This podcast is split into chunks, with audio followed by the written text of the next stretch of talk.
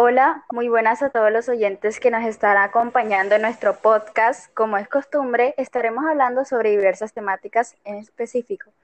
Y la temática que hablaremos hoy es sobre la Carta de Yakarta, pero en el día de hoy yo no me encuentro sola. Estaré junto a dos invitados especialistas precisamente en este tema.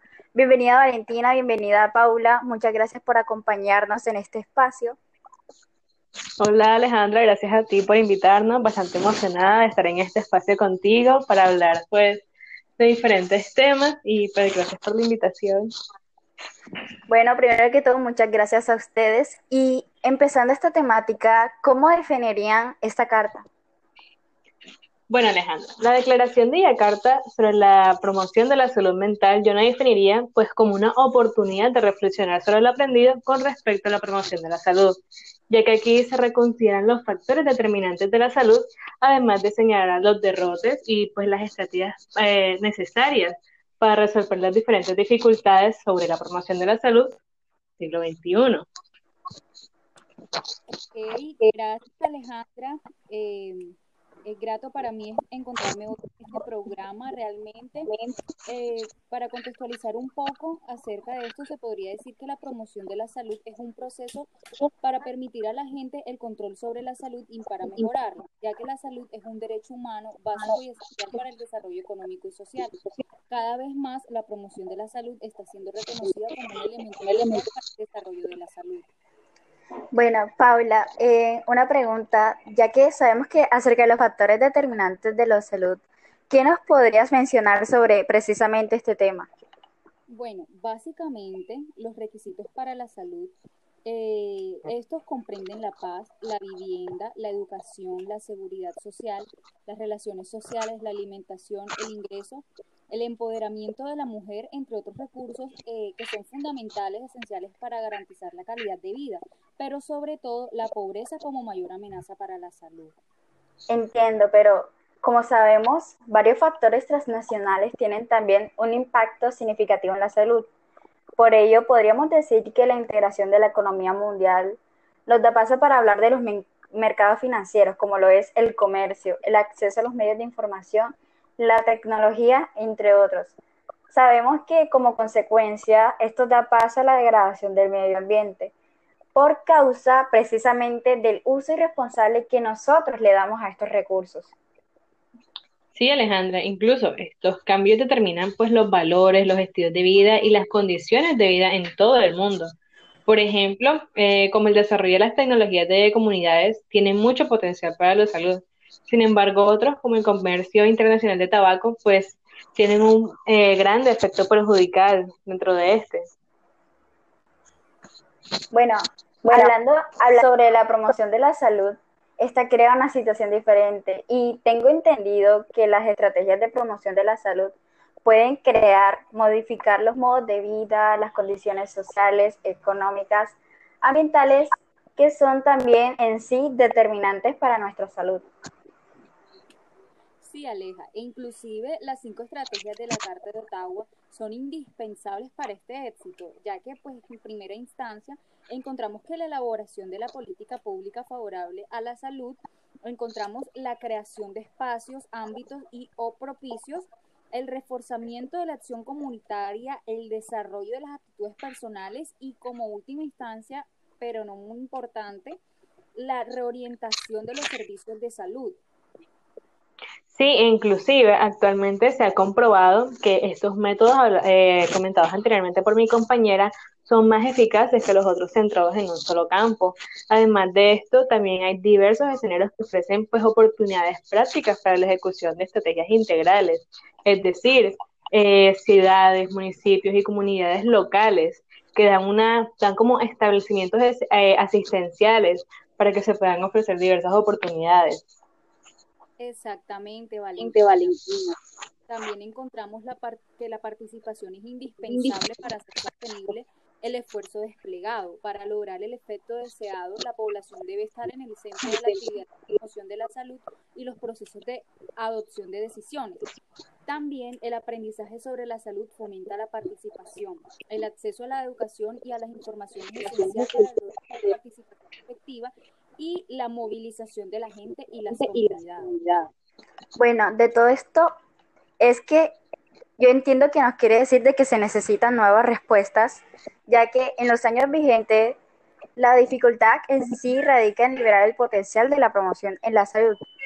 Por ende, sabemos que varios sectores de la sociedad, como por ejemplo cerca de nosotros, las comunidades locales e incluso más a fondo nuestras propias familias, sabemos que como lo es la cooperación, la práctica es fundamental para este proceso ya que exige la creación de nuevas alianzas estratégicas para la salud y esto nos daría paso a la igualdad entre los diferentes sectores de los niveles de la sociedad. Bueno, yo creo, o sea, según esto, me surge la duda de que cuál, cuáles serían las prioridades para la promoción de la salud en el siglo XXI.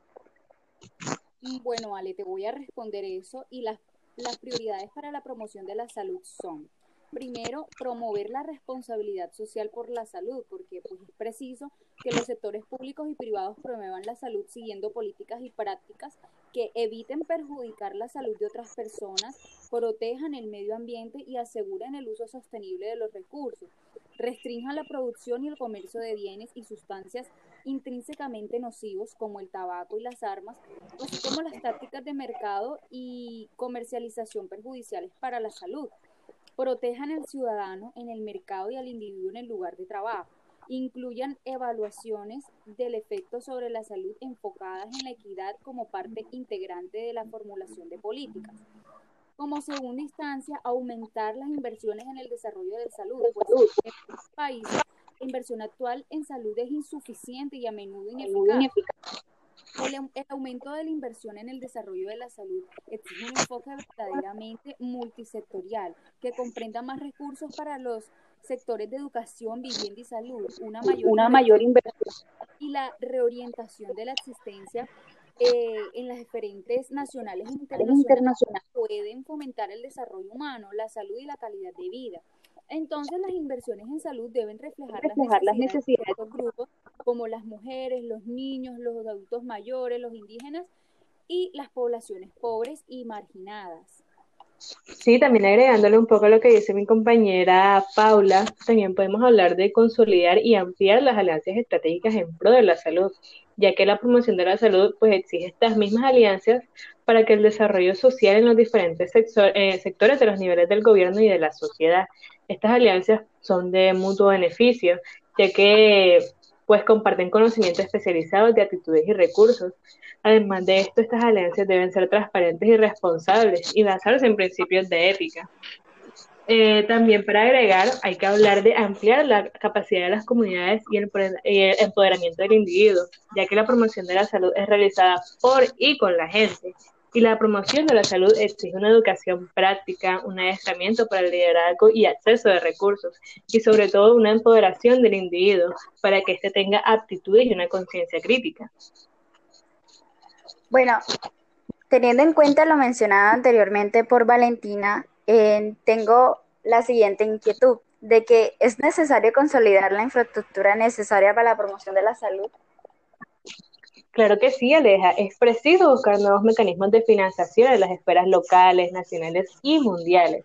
Hay que crear incentivos para influir en las medidas tomadas por los gobiernos, organizaciones no gubernamentales, instituciones educativas y sobre todo en el sector privado, para asegurarse de maximizar eh, la movilización de recursos para la promoción de la salud.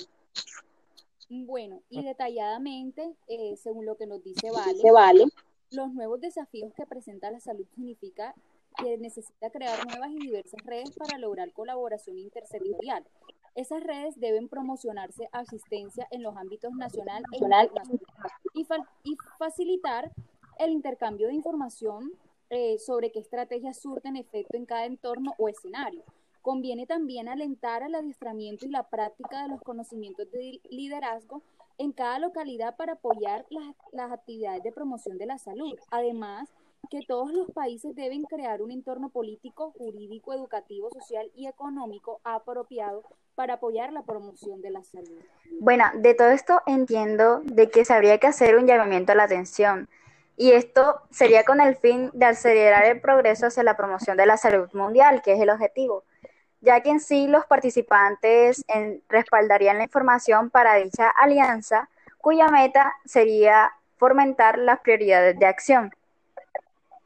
Claro que sí, Ale. Y pues realmente las prioridades para la alianza comprenden crear más conciencia de la variabilidad de factores determinantes de la salud, apoyar el, establecimiento de actividades de colaboración y de redes de desarrollo de salud, movilizar recursos para la promoción de la salud, acumular conocimientos sobre prácticas adecuadas, permitir el aprendizaje compartido, promover la solidaridad en la acción, fomentar la, la transparencia y la responsabilidad ante el público en la promoción de esta misma.